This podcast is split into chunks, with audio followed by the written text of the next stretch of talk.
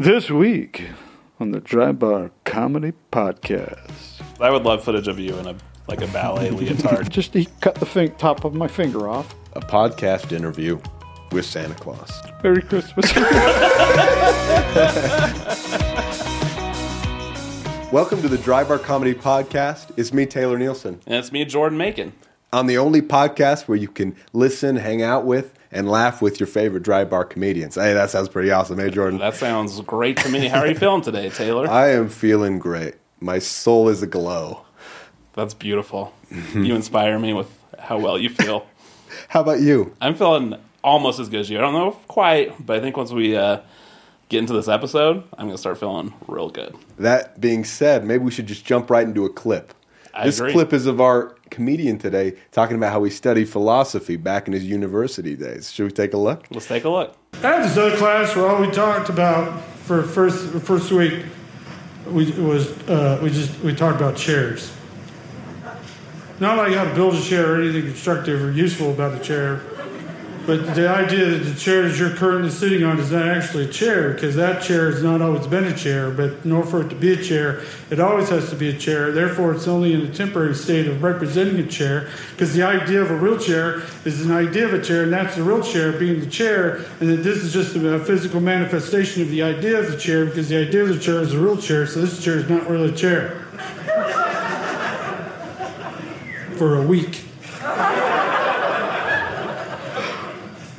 And then at the end of the, the, the week, we come walking in, and uh, the, he, uh, the uh, professor is like, okay, uh, we're going to have a quiz, and uh, just take out a sheet of paper.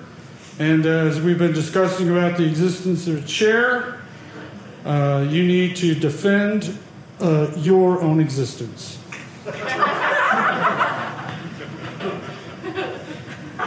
sitting there thinking, man, maybe it's not too late to go change my degree to something real like, you know, English. so I just started thinking about it, and then the front, I just got up. I got up and started walking out, and the teacher, the professor said, hey, hey, excuse me, where are you going? And I was like,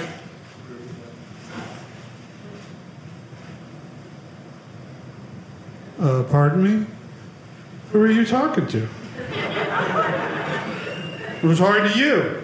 Me? Yeah, you. well, I guess I got an A.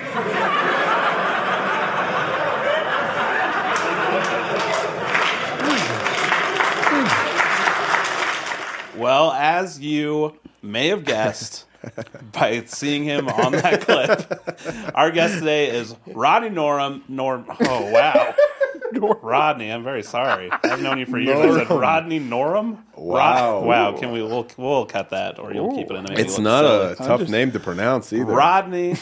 You know him. I know his name. Rodney Norman. You've seen his special, The Dissertation of the Pretense of Nothingness, and also as Kris Kringle himself on Dry Bar Presents Santa Claus. Welcome, Rodney Norman, to the podcast, everybody. Norman. well, it's a pleasure to be here, everyone. We're getting to know the real Rodney today. Yes. The real Rodney Norum. Like I just said before. like how I'm a- you I can't believe I nailed his that. special title Norum. with where all the words are over five syllables. I was kind of stressing about the title. You may have, I think you probably have the most syllables. I in- didn't know they were going to go with that. It's a great You know, name. they, they, they, they said, what do you want to call this? I'm like, I I have no idea. And so I just threw that out. Thought, yeah, they'll come up with something better, I'm sure. Oh no! Here at Dry Bar, we don't come up with I something thought, better. I, I just thought I'm going to come up with the most obnoxious and pretentious title That's- for a comedy album I could come do we up with. The dissertation Dissertation of of the the pretense pretense of of nothingness. Wow. 13? 13? you owe me a soda, jinx. All wow. right, give, give us any uh, word, uh, Rodney. We'll, we'll give you the silver. count. yeah, no problem. Come on. This is the That's the bit we entire podcast is we just broke down, break down everything by syllable. Yeah. That's everything perfect. Three. That would be interesting though to rank, see what which dry bar Special does have the longest title. I think the fans have been asking for it. That's what there's been demand. it's for one of those questions they didn't know they were asking, but they want to know. But I, I, my money's on you. I'll take it. Whatever it takes, man. well, Taylor, you, you take the, you take it away. it, We've been it. talking right at the same time all is that a sign we're in sync? Or Yeah. yeah. Uh, uh, so from that clip, we learn that you are not only a comedian but have a background in philosophy. Yes, absolutely. Yes. That's my that's my job. That, that is, I saw that as a you know I, I I was studying philosophy. Thought, How do I reach the masses? How do I really take the essence of philosophy to the people? And I thought stand up comedy is the only way. comedy. It's the only way. There you go. The philosophy major to stand up comedy pipeline is as strong as ever. Absolutely. I will say I love your bit because I, I think I took two philosophy classes and both of them had major sections on the essence of chairness and Yes. what constitutes a chair. Yes. so, so you I don't know why. we- I re- I don't understand it, but philosophers, we are fascinated with the idea of what a chair is. Well, prepared you It for goes this all the way back to Aristotle and Socrates, um, and and that's where the the idea of forms. Have you ever, ever Plato's idea of forms, as he was trying to explain that well things have to be somewhere to be able to be real, but we're not. None of this is real, but something out there has to be real because we're a simulation. But it has to be based on the simulation has to be based on something that's real. So that something real has to exist somewhere, but it's not here. Where does it exist? I don't know. It's in the cloud. It's in the cloud. Like the There you Apple. Cloud? yeah, like it's in the cloud. You have to download it. yeah, and even uh, I'm a communication major, and I appreciate that your punchline about a real major being an English major. I feel like most people would go with communication. so take that great. English. Uh, wow. Even in communication, I think when we talk about us assigning meanings to things, chair is the one that gets. I just don't know why chair's the object for all these things. Like it's only a chair because we all agree it's a chair, right? Yeah. Maybe they assume you're sitting in one, regardless. Of, That's true. like The pe- first people aren't standing and doing philosophy as much these days. No, not when there's chairs to be seen and sat on. Yeah. Big and then chair. there's, of course, there's always the uh, the smart aleck in the class that says, "Well, you can sit on a rock. How come that's on a chair?" And then that throws everything off for weeks. Then what's a rock, though? There we go. Ignorance. There you go. Thank you. You're now uh, a major in philosophy. Honorary. So Rodney, how'd you how'd you find yourself in a philosophy major? Um. Well, I was sitting in, a rec- in, in, in an office one day, and they told me I had to select a major, and I was just like, ah, I don't even know how to spell philosophy. Does it start with an F? It should start with an F, but it doesn't start with an F. It starts with a PH. And I thought, that's kind of pretentious. And I thought, that's what I want to do. I want to do something. What's the most pretentious thing I could study right now? and that's philosophy. And so that's why. Th- there you go. Because you know, you, everybody talks about, oh, I got a communications degree, I got a computer science degree. I was like, yeah, philosophy. Because nobody, everybody's scared of philosophy, and what they don't realize is that it's you just make everything up. it's the only thing that you can literally just make stuff up and think people think you're a genius. And the more ridiculous you, it is, uh, the more amazing you are because you come up you come up with something that's intel- unintelligible or people don't have any idea what you're talking about, and they go, "He must be a genius because I don't understand what he's talking about." It's brilliant. It's a racket. You don't need. I love it. And you don't need any concrete answers by at the end of it. Absolutely not. As soon as you start uh, making concrete answers, well, you're uh, people, you know, you get pinned down, and then you go, "This guy's new to you. Don't know what he's talking about." But you just ramble on about absolutely nothing, and then uh, start bringing in subjects that had nothing at all to do with it to begin with, and then uh, just keep uh, doing on run-on sentences, and just keep going and going and going. Pretty soon, people just lose interest. They go, "I have no idea what's going on right now," and then they go. He must be a genius, and I just and I just got to go along with him, or I'm going to look like an idiot. Right. Could you hit us with some philosophy right now? Like, I just He did, has. and you was that it. it? Did you notice See, it? you just exposed Wow, I wasn't smart enough to. and you call yourself a communication major. oh, that was a philosophy on the etymology of philosophy. I don't know what that word means. It was meta. It was meta. It was Meta. It was meta, Meta philosophy. philosophy. Wow. So I do feel smarter listening to it. Yeah. yeah. On the um, hierarchy of unmarketable degrees, we've got a communications major. Hey, I'm not saying I agree with that. I think that's a stereotype. Okay. Just because I Oh. probably have communication major people watching this. film major, Philosophy. philosophy major. and I, I would say that my the philosophy program you developed is probably one of the best in the country. Wow. Uh, Because um, when you graduate, they, they prepare you for the real world of philosophy. Because not only when you graduate do you have your degree, but you're also uh, get, UVU is going to bury this podcast. yeah. We're in lawsuit territory. Uh oh. Uh oh. Oof. I think I'll uh, take it. We just need to get a dance major on here next, and then. oh, I studied dance for a while too. Did you really? What kind Well, I of? was ones? doing theater and uh, and dance was part of it because I was going to go into musical theater, and so I started. It was weird because I was older when I went back to college, and the professor or the teacher of the dance class was a girl I went to school with in high school. She knew who I was. Wow. It was weird, and I was with all these, you know, beautiful young ladies who were very fit. And I was just like, uh, I am so out of place here. What kind of dance But was it? it was modern dance. Oh. Oh, man. So we, le- I learned how to express myself Whoa. through dance. Did you see that, Jordan? I, I was mo- I was moved by it. I- Well, I've was like, been- you didn't I've learn been- that in philosophy class, what you Yes. just said. No, I took well back when I went to Stone College when I first got my uh, I went on a debate scholarship, and I was also uh, I wasn't on the football. I was like a manager for the football team. I was like a water boy for the football team. Manager's a nice. Well, my job specifically was I, I videotaped all the practices and I videotaped all the games and stuff, right?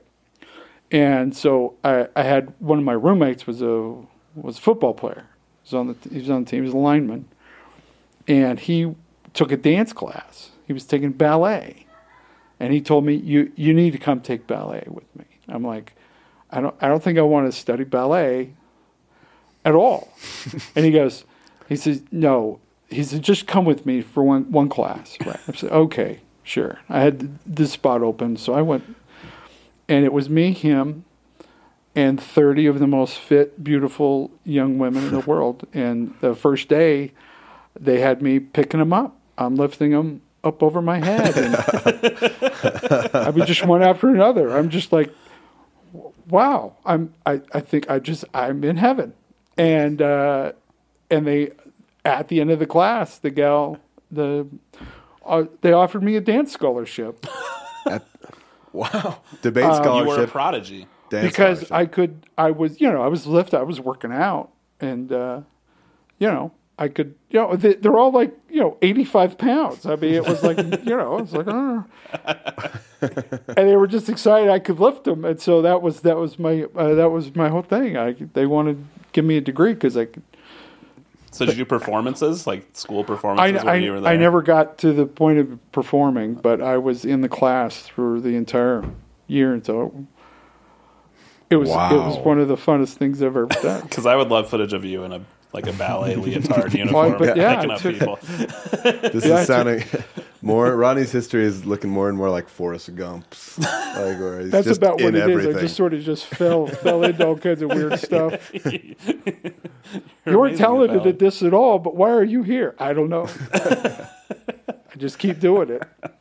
Well, that uh, that that adds another piece of the puzzle to the Rod, Rodney Norman because you have such a unique stage presence. You've garnered, I don't know how many f- follow thousands and millions uh, It of might it might be in the millions. I, I don't know. I didn't keep track of these things. and and you've got this. this mystical air about you, where people like Yes. you know, like a sage on the highway of life. Mysterious.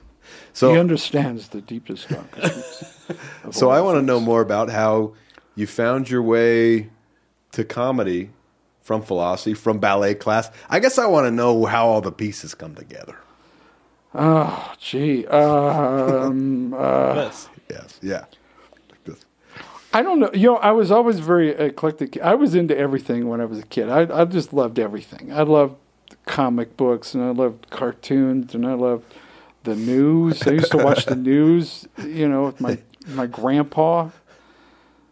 I, I one of my favorite memories was sitting there watching a news program with my grandfather about the there was um, I believe it was Mexico City. They had these all these earthquakes and millions of people died. I mean, it was a terrible tragedy, right? Right. And so I'm sitting there going, you know, I'm watching this, and he look, my grandpa looks at me and goes, "Well, they're all the lucky ones now. They got all the answers. The rest of us got to wait till we just die." Just, oh boy. And so, uh, um, no, I was always just fascinated, just just everything. I've just been such a curious person. I started reading when I was really young, and just um, the first book I ever read wasn't it wasn't a children's book. It was a book about the American Revolution. Oh yeah, my mom used to read that to me as I'd fall asleep at night. So I'm there. How old were you? How big was this book? I was I was six. That was the, the first book I I got it. At Wow. a, we we bought it at a. Uh, there was these storage units next to my grandma's house, and they would people would always like Saturdays they'd all pull their stuff out, and they'd have these swap meets back then. And so we'd go. It was you know right by so we'd by there, and somebody was selling this book. I got it for like a nickel, and I was so excited about it. And so I just started reading. I couldn't. I, half the words I didn't even know. So I kept walking to my grandpa and my grandma. I was like, "What does this mean? What does this mean?" And he uh, was like, "All the people in this book, they're the lucky ones. yeah, they're all dead now. so, so I no, and then so I, I read that I got into. I, I loved church. I loved religion. I loved philosophy, and I just, I, I just, just so much weird stuff. And the, and people at school didn't get me at all because I was, you know, the stuff they thought was fun and interesting. I thought it was stupid and boring. I wanted to, you know. I imagine you looked just like this as a kid, just tinier, with, Absolutely. with the beard and the hair, everything. walking around with big books. Well, no, I, I, I, I am a, a weird looking person. I remember telling this girl in, I think it was third grade, I thought that she was really pretty. And she looked at me and she said, You look like your face is melting. Wow. so I had a lot, you know, I was, uh, I was very confident as a young man. Um, and she became your dance teacher. Yes. but I was into, you know, I was into theater. I was into just, I just wanted to do everything, when I was a kid, man. So you have all these eclectic interests, and then at what point do you decide you want to try stand up? Uh, it was actually my wife kept bugging me because uh, we I was in the Marine Corps and uh, we were young, just barely you know just newlyweds, and we'd have young Marines that were single. So he used to come and hang out at the house all the time. You know, we'd have you know, had parties at my house and. And it was weird for them because you know we didn't drink alcohol, so it was weird for a bunch of Marines to get together and not drink. uh, but I used to do the. I used to make fun of everybody in our unit, and I'd do impressions of drill instructors and all kinds of stuff, and and I was just having fun. And my wife one night after everybody had left, she's just like, "You need to do stand up." and I'm like, "Ah, I don't know how to get into it. You know, I'd love stand up. I Yeah. follow. I used to watch it all the time. I just I loved it, but I was like, I don't know how to do that. You know, Right.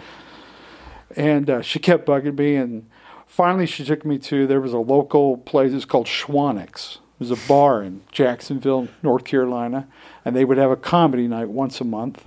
And so we went there and we watched these two guys, and it, you know, once you see it live, you go, "Oh, I get it.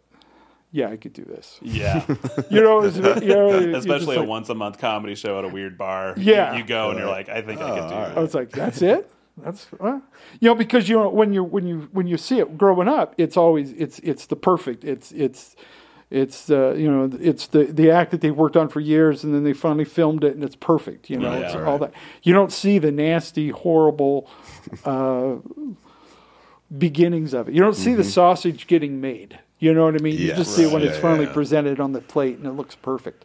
You don't see that part. When you see it being made, it's like, oh, okay, I can do this.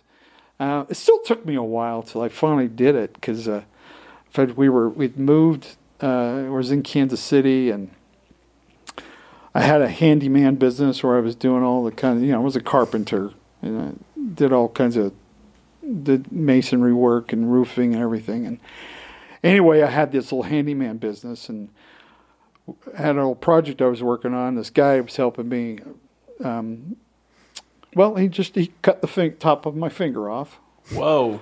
And so I'd run to the hospital, and I'm sitting there. Sorry, I had to sneeze. Let it go, man. Don't hold it in. Right into gone the- now. right into the mic. But I, I went to like sneeze. I looked at Jordan.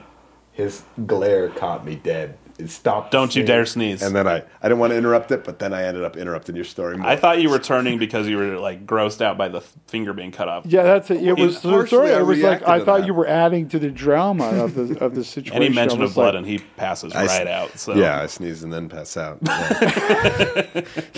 okay, so your finger came off. So the, the it takes off the top of my finger, and we fa- we still had it, so we got we got to the emergency room. They were able to sew it back on. I have no feeling in the top of my finger, but it's still there. I still got it, right? There you go. So as they're sewing my finger back on, I thought this isn't what I wanted to do with my life, and so I sold, got rid of all my equipment. I gave my, all my contracts the, to the to a friend of mine, and I thought I'm going to do stand up. And the wife was all all on it, on board, and so I wrote a few jokes, found an open mic, got up there, got a couple chuckles, and thought, "This is it. This is my calling. This is what I'm doing forever."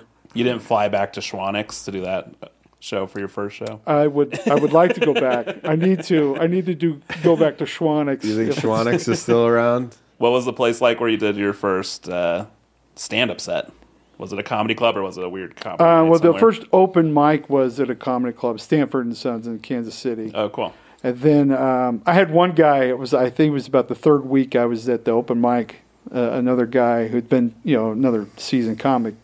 He says, you know, you're you're pretty funny, but he says if you're just waiting to do the open mic every week here, you're never gonna get where you want to be. He says what you got to do is go and set up your own shows in bars. He says if you tell people that you're going to bring a bring a show for you know whatever, they'll they'll open up on a Tuesday night Yeah. if they think you're going to bring four people, they'll they'll do it, right? So I started setting up all these shows in bars, and then other comics saw what I was doing, so they started setting up shows, and we got it to the where you could be on stage every single night somewhere in the Kansas City area, Wow. which had, hadn't been done yet. You know, there are a few here and there, but we had really set up a nice little system, so you could get up everywhere. And it was in the worst place. I mean, you know, places where they leave all the TVs on, the lights are on, people are playing pool, and you're doing it in, a karaoke machine in front of the pool while they're playing Right. the most ridiculous th- places you could. But that's where you learn how to do comedy. That's where you learn how to get people's attention. You know what I mean? And so that's what I did all over Kansas City. I was doing that and was there for a couple years. Then ended up moving back here to Utah, and that's when I met Keith Stubbs, and uh, he was running real shows. Right. In fact, the first the first time he was running, do you, do you know where Brewvies is in Salt Lake? Yeah. Yeah. uh, he was running shows there on Wednesday, on uh, Friday and Saturday nights at like eleven o'clock, and uh, I- I'd met him at an open mic at a VFW club up on Highland Drive, right, and met him and uh, Bent Washburn and uh, uh, a bunch of other comics. Yeah. and so anyway, Right. and so he, he he's telling me, hey, come you know hang out at this real show.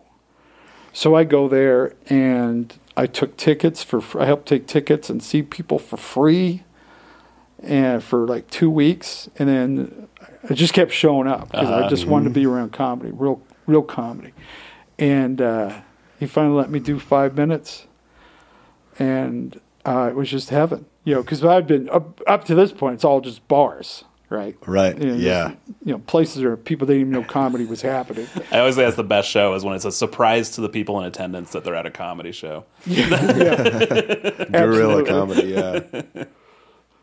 and uh, and so I, I did a real show, and I was just like, this this is this is heaven. This is Yeah. heaven. And then a local radio station, some guy was in the audience, stole one of my jokes and put it on the on on the air. Whoa. That was fun. Do you want to name names? Do you Yeah, want to get yeah. revenge? Yeah, well, I I just do this dumb. jo- Well, the, the joke was, man, things really changed since I went back to Utah. There's just so many people, and there's just there's there's like so much road rage, and it's just weird, you know how how it's changed. And um, in fact, the other day I was I was going to church, and the parking lot was full, and I was trying around trying to find a spot, and I finally found one, and I went to turn into it. And this other guy comes around cuts me off, takes the spot, gets out of the car and flips me off at church. And I was so stunned. I was like, uh, "Hey, oh, uh, Bishop." it was, it's a dumb joke. It was radio worthy though. Did Yeah. he tell it Apparently himself, or was it a recording of you saying it? Um, no, he told it himself. He, he told he told jokes. He said, "Yeah, I went to church this Sunday." I didn't know about it until like the next week. I do the show. I'm doing the show, and I'm doing. I did the same joke because it's a new audience. And did the joke. So he said, "Hey, I heard that on the radio this week." And I'm like, "What?" And so I went and talked to him and found out, yeah, there was like six or uh, people in the audience that heard the joke on Monday. Thought I stole the joke. like, what is going on here? Yeah. That's like a very early these edition on the Kellen episode. He was talking about how on like reels and stuff, people can use your clip now as audio. Yes. and people lip sync it, and then he was getting told he was stealing somebody's joke when it was his recording. This is like the early before social media version of that. Yeah, that's yeah. wild. I was getting scattered up by radio stations. It was great. Do you remember the first joke you did at your open mic? Oh yeah, I want to hear this. one of my first one of my first real jokes that I just loved doing. I still do it to this day. Is uh, growing up in Utah, very different than most places. Uh, you pick up a lot of weird idiosyncrasies. Like to this day, I can't sit through a boring meeting without this uncontrollable desire to eat Cheerios from the That was one of my favorite jokes that I ever wrote. That was one of the first ones. I love that, and I'm Yeah. picturing you eating Cheerios to this day. I hope that that joke is factually. Oh accurate. yes, yes. Yeah. Well, my my favorite one was Froot Loops. To be honest with you. Yeah. A little more, a little more zing to it Yeah, a than some little more. Cheerios. Yeah. A little more of a crunch. yeah, they're bigger. Well, it's got to be honey nut Cheerios. You don't want those plain ones with no flavor. Yeah, I like them. Honey, they help with your heart too. It says so on the box. I'm picturing the box. Oat grain. it's all about the oat grain. So, Rodney, I Man. feel like we're putting the pieces together. as Okay, Taylor another did piece. before. All right, what do we got? What are the pieces so far, Jordan? Well, we have philosophy, Marine Corps, Marine Corps comedy, comedy, Kansas City, Kansas City, Carpenter. Jacksonville. Carpenter. You have lived a thousand lives. yeah. Yes, I But what I wanted to get to is that because what really made you blow up was kind of doing these simple philosophy videos online that people love and that to, in my recollection tell me if i'm wrong what really was like whoa rodney's like taken off was when howie mandel stitched your video was that kind of the first yeah, big he thing did. that Yeah, he happened stitched three of them. oh you did three of them that's Yeah, I did three of them. Um, yeah, that was really what. I mean, it was. I was. I was already on an upward trajectory. Right. But he. That's what really set me off on TikTok was was when he uh, stitched those three videos. So that was that was pretty crazy. yeah how did that feel on your end bizarre. Well, it- the first time somebody sent it to me and they said, "Hey, did you see this?" And I thought somebody had taken my video and added it to something Howie Mandel had done. uh-huh. So I thought, "Oh, that's interesting." And then I realized, "Oh no, Howie Mandel actually was reacting to my video. He posted the video." yeah. and it just blew my mind. I was like, "Wow, this is crazy." So, um, and at the same time that that was going on, I had been contacted by America's Got Talent about being on the show. Oh, really? Was he? Is he hosting currently, or was he? He was. He was. He was. was. So I, I wasn't sure if there was a connection, but it turned out it was uh, the gal who they recruit. I don't know if you knew this. They recruit people. They go find acts. I It's did. Yeah. I, I got recruited once. Yeah. It didn't make it past the initial room you sit in with a camera, but yeah. it felt cool to skip the line. Yeah, and I got recruited once Yeah. too, and um, that was really awesome. Which host? is this your video? Oh, that was yeah. Paula Abdul? Hammered and him. Is she one of them? Hammered and him did that. Okay, you guys got further than I did. well, no, I got I've contacted by this recruited. gal. She saw she was uh, one of the recruiters, and she was looking. She was working one day, and she decided to take a break. And so she was on her break, and she got on Facebook, and she saw uh, one of her friends, who's very liberal, posted one of my videos, and then a friend of hers who was very conservative also posted the same video. And she's like, "Who is this guy that either side will think he's funny?" You're bridging, you're healing America, You're in Rodney. America, right?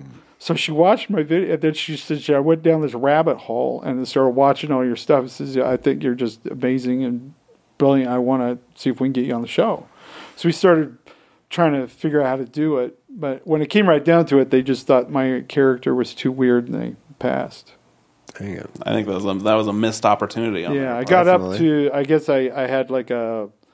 This was back during COVID, so everything was just. It was an interview by Zoom. Oh, weird. All right. Yeah, so That's, but they were just like, huh, Were "Thank they you very do- much, but I think we're going to go a different direction." At that time, were they doing like a Zoom inter- a Zoom interview version of America's Got Talent? Like, the well, no, it was like uh, you get up to a certain point, then they decide if they're going to have you do like an audition. Yeah. It's like I was auditioning to get an audition. I didn't. I didn't get that far. right, right, For right. me, is when they came here to Salt Lake. I think they reached out to like a handful because, like me and Paul Sheffield, we all got to kind of like skip the line. Is when there's big lines waiting to go audition. Oh yeah. But you just go into a room. It's not like the hosts are there. It's just a room with a camera. It's like, all right, perform to this. Oh yeah, I did. Well, I did. I went up to when they were doing them in Boise, Uh huh. And I went there with my daughter because she was doing stand up at the same time. So we just went up to just have the experience. And yeah, you just you you have no idea what's going to happen. All of a sudden, you you get called in, and you go into this room, and it's one you know intern who looks like he's twelve, and you, the camera set, and they go, "Okay, whenever you want to go, you could start. You have ninety seconds. We'll just start when you when as soon as you speak." Ninety seconds isn't and then you go, and then at 90 seconds, he's okay, you're done. Cut, you're off, whatever. yeah. I mean, you're just, your 90 seconds over. And it's like, okay, um, if you're on, we'll let you know. Um, if you're not, you'll never hear from us again. okay, thanks. That was As it. you watch them take the tape out and throw it in the trash. yeah. I, I got a laugh from the camera guy. He probably did it for everyone, but I remember holding on to that, being like, the camera guy laughed, so maybe I did okay. Man, maybe it's not too late. I mean, distant season, we might see both of you on there. It could be. Um, what do you think it is about your philosopher persona you do that has kind of caught fire online? I, well, he's, he's based loosely off my grandfather, who was an alcoholic. Oh, And the same one who said, oh, they got all the answers now. Oh, so And he look would- at that piece fitting together. It's Uh-huh. based on the and he he would he was like a, a just a lush. He was just like constantly buzzed. You know what I mean? yes, yeah. And so he would come up with these weird stories, and he was just always joking and teasing, and but it was like this discombobulated off in the never, you know, it was just this weird way. Yeah. And so I, I'd always wanted to kind of do an homage to my grandfather about this. And uh, I, I wasn't quite sure what to do with him entirely. And then um, I was watching uh, videos by our good friend Bryce. I think you all know who I. He was doing. He's you know he's he's a he's a, an influencer yes. Right. and he was doing these uh, motivational videos on Sure. on on Instagram, and he was doing this one. seen I a few can't. of I those. remember exactly what he was saying, but it was something to the effect of, "You deserve to be happy today. You deserve to be successful, and I'm here to give you permission to be happy and successful." And I thought, you know, he's he's he's giving a really positive message, but no one's paying attention. He had like the video had been up for like a week, had like seven views, and four of them were me making fun of it. Right. And uh, and I've told him all this, so he knows. and um, and it just it just struck me. I thought because you know Bryce, you know he's he works out. He's you know he works great. He's got a hot wife. They got a great big huge beautiful home. He drives a Ferrari. I mean, Yeah, yeah. you know, watch his videos and go, this guy doesn't know anything about my life. And I thought, and that's when it just dawned on me. I was like, that's it. My drunk grandfather is the world's worst life coach. Oh, that's great. And so I just started working on it. And uh, I'd done a few videos before, but they just, you know, didn't, didn't really go anywhere. And then when COVID hit, I had nothing else to do. And so I just started making more videos as him. And at the, I, I'd grown the hair and the beard out even more because um, I was working on a thing about being doing a Santa Claus stand up. Right. And Yeah. so I started growing the beard and hair out, and then um, it, it just caught fire. I had one video in particular that just went went into the stratosphere. You know, millions and millions of views, and I mean, it's it got so big that people stole it from me, and I make nothing off of it at all. Oh, really? Right. Howie stole it. Is Howie Mandel's getting your paycheck right now? Probably could be. I don't know who's making money. They can't, Facebook keeps telling me that it's like over three hundred million or something. Gee. And, Whoa. Uh, I've got no money from it at all. Not, not a dime. Zuckerberg, fix this Yeah. right now. Zuckerberg watches. Oh, yeah. Mark. He's a- I feel like fan. people keep copyrighting my videos, and then I get copyright strikes for posting my own stuff. Well, you know, we run into that too at Dry Bar with the videos we post that random people copyright strike stuff that we posted, and so something needs to be done. you have to keep fighting it and fighting, and uh, you feel like a jerk because it's like I keep having to send out cease and desist letters. I'm going. I just want to tell jokes. Yeah. Yeah. Ah. And make a little money off those millions of views would be cool. It'd be nice. Yeah. Did Howie ever reach out to you and to ever DM with him? Not Howie? once. Not once. just stitched a few of them stitched and three moved. of my videos, and that was that was the and end of our ditched, huh? relationship. the old stitch and ditch. Stitch and ditch. Um, was the was your look inspired by your grandfather too? No, he was actually very. He he looked like, um, uh, uh, Vincent Price. Oh, really? I mean, he had he was he was always dressed to the nines. My grandfather always wore a shirt and tie. He was a railroad engineer, okay. and he would still wear a suit when he worked on the railroad. I mean, he was just a very dapper, good-looking. He had like the pencil thin mustache. Yeah. I I mean, he was just very elegant man. Are you sure he wasn't an old timey villain that was actually just tying women to railroad tracks? He could have been. He could have been. He's got to go I work that on the was- railroad. Let me engineer a new trap for the railroad. But uh, so the so it was like uh, part of it was him, but then part of it was just sort of just how I looked at the time, and it just sort of worked out this way. Yeah, it came together. Well, tell us a little bit about your experience being Santa Claus. That's a big responsibility, burden on your shoulders. That was that was one of the funnest things I think I've ever done. Really? Yeah, the dry Well, bar have- special or just being Santa Claus in general. Just being Santa in general. Well, I had a cousin who um, was uh, he was just a year older than me. He was the same. He was the cousin that I used to hang out with my grandpa all the time. He was he's the both of us all, and we used to just make each other laugh all the time. We were always creating skits and doing all kinds of weird stuff together. I mean, he was just fun growing up with him, and he started working for Sears when he was in his twenties and they lost their Santa Claus. He, I don't know if he died or quit or whatever. but he, he comes to work one Saturday, and they're like, uh, "We don't have a Santa Claus. He quit." And he's like, "Well, what are we gonna do?" And he's like, "Well, I, I can do it because they had beard and everything, right?" So he put on the Santa suit and became the Sears Santa. and uh, he was getting uh, people were hiring him to go into their house and stuff. He started making really good money as Santa Claus every year. So he kept bug- he kept bugging me. He says, "You ought to do Santa Claus. That would be Santa Claus." I'm like, I, I don't. I'm not gonna. So I'm not old enough to be Santa Claus. It doesn't matter. Just put on the beard. I'm like, oh, I could never do fake beard Santa. And uh, You're a purist, which I I'm a appreciate. purist. Yes. I'm a purist. but he had been a Santa Claus for over 20 years, right? Right. He kept bugging me to do it.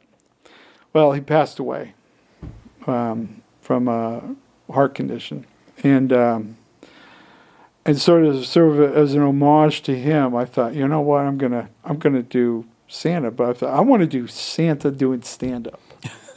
Yeah. So I'm going to grow the beard out. I'm going to do it. I'm going to do Santa as stand up. But everybody who does Santa stand up, they always play, you know, the drunk or mad Santa. And I thought, why would you do that? You got such. Here's a guy who's been around for centuries, who's seen everything. Yeah. That guy's going to have a great perspective on everything. Right. I mean, that's great comedy material right there. And so I thought, I'm going to play it straight up. and um, when I finally got the, I'd been working on it for a few years and I'd done it at, uh, if you remember, Guy uh, used to, I I don't think he does anymore because he got too much of a, became too big of a deal, was he would have a Christmas show. He'd raise money for, for kids. Yeah, as a charity show during charity Christmas. show. Uh-huh.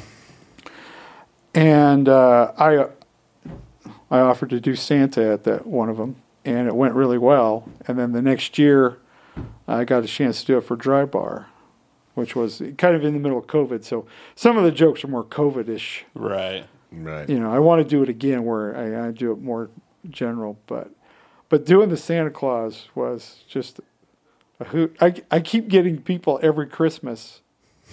I have other Santas are asking to do my jokes as part of their Santa Oh, shtick. I'm like, yeah, dude, knock yourself out. I'm not using these again. That's awesome. Well, you've done some uh, gigs as Santa Claus, right? Yeah, Around- yeah. I've been around. hired to. Uh, I've done actual, you know, because I wanted to have the whole Santa experience, and so, yeah, I've, uh, you know, I've sat sat there and had kids come up, get their pictures, and tell me what they want. You moved to the North Pole for a couple months. To do some I did. I lived. I, I raised reindeer. Um, uh, I settled a contract dispute with uh, with the Elves Union. Um, I mean, I've done it all. So That's great. Do you? I feel like you would have some funny, weird experiences just being a Santa Claus in general. Were there any weird moments or kids well, the the funny the funniest one. It's mostly girls who want to pull the beard, and they'll they'll Really? just they'll come up and they'll just like barely touch it, and then all of a sudden they'll just go. They just they just want to know it's real. yeah. you know, it's like kind of funny. um, and then uh, kids will tell you things that will blow your mind.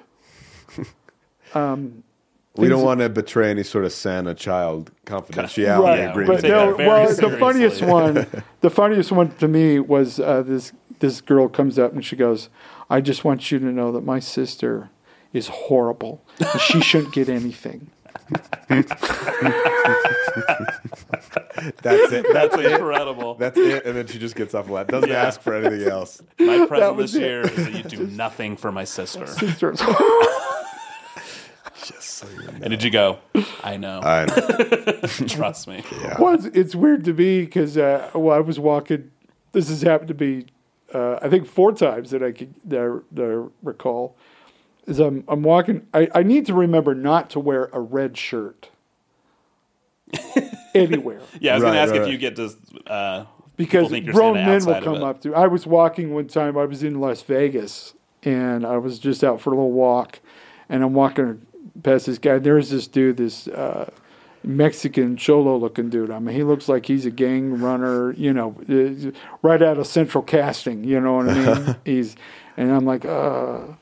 And I'm, I'm walking past this dude, and then he comes running up to me, and I, I have that moment of, uh, you know, you, you, you have that moment. It's like, is he going to stab me or is he trying to sell me a tamale? You know what I mean? You're like, I'm not sure what's happening. Sure.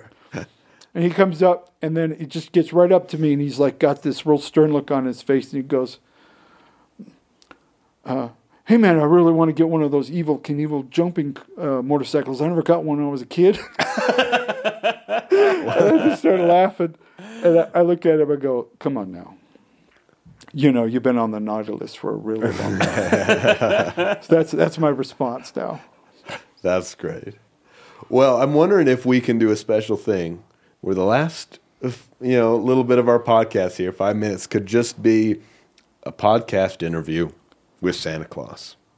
That With sound like Santa Claus. Does that sound like something you'd be interested in? Um, well, I think we could we could pull it off. Hold on. Do you have a Santa hat in your pocket? I don't have a Santa hat. I got I got I got. All right. Wow, that does. wow, that does complete the look for Santa. Actually, Yeah, totally. He's in his summer wear. Mm-hmm. Okay. Santa does vacation. I dropped my phone. Well, Santa Claus, we are so excited to have you on the Dry Bar Comedy podcast today. I mean, how does it feel to be on it? It is an absolute honor. Thank you so very very much. It is a pleasure to see you young boys once again. We, we know it's your off season. It- it- we're probably starting to get busy for Christmas. We appreciate you making the trip. Yeah, I kind of have a hard hitting question for you. Uh, why coal, and why not a more renewable energy resource for children? Very good question. Now, I will be honest with you. We did deliver coal to those uh, undeserving souls. but sometime during the uh, the early 70s, during when the when Nixon uh, instituted the uh, Environmental Protection Agency, um, we found that getting coal was actually much much more difficult to obtain. And with uh, various energy needs, of course, throughout uh, throughout Asia, in particular China, with the growth of China and the industrial revolution, um, we found that uh, coal was actually uh, very expensive, and uh, seemed uh, became somewhat cost prohibitive. Not to mention, of course, the ongoing environmental concerns. And so we, we, we decided that giving a lump of coal not not as uh, you know uh, didn't carry the impact that it used to have. And so then we decided to make some changes, and so now we just give out Applebee's gift cards.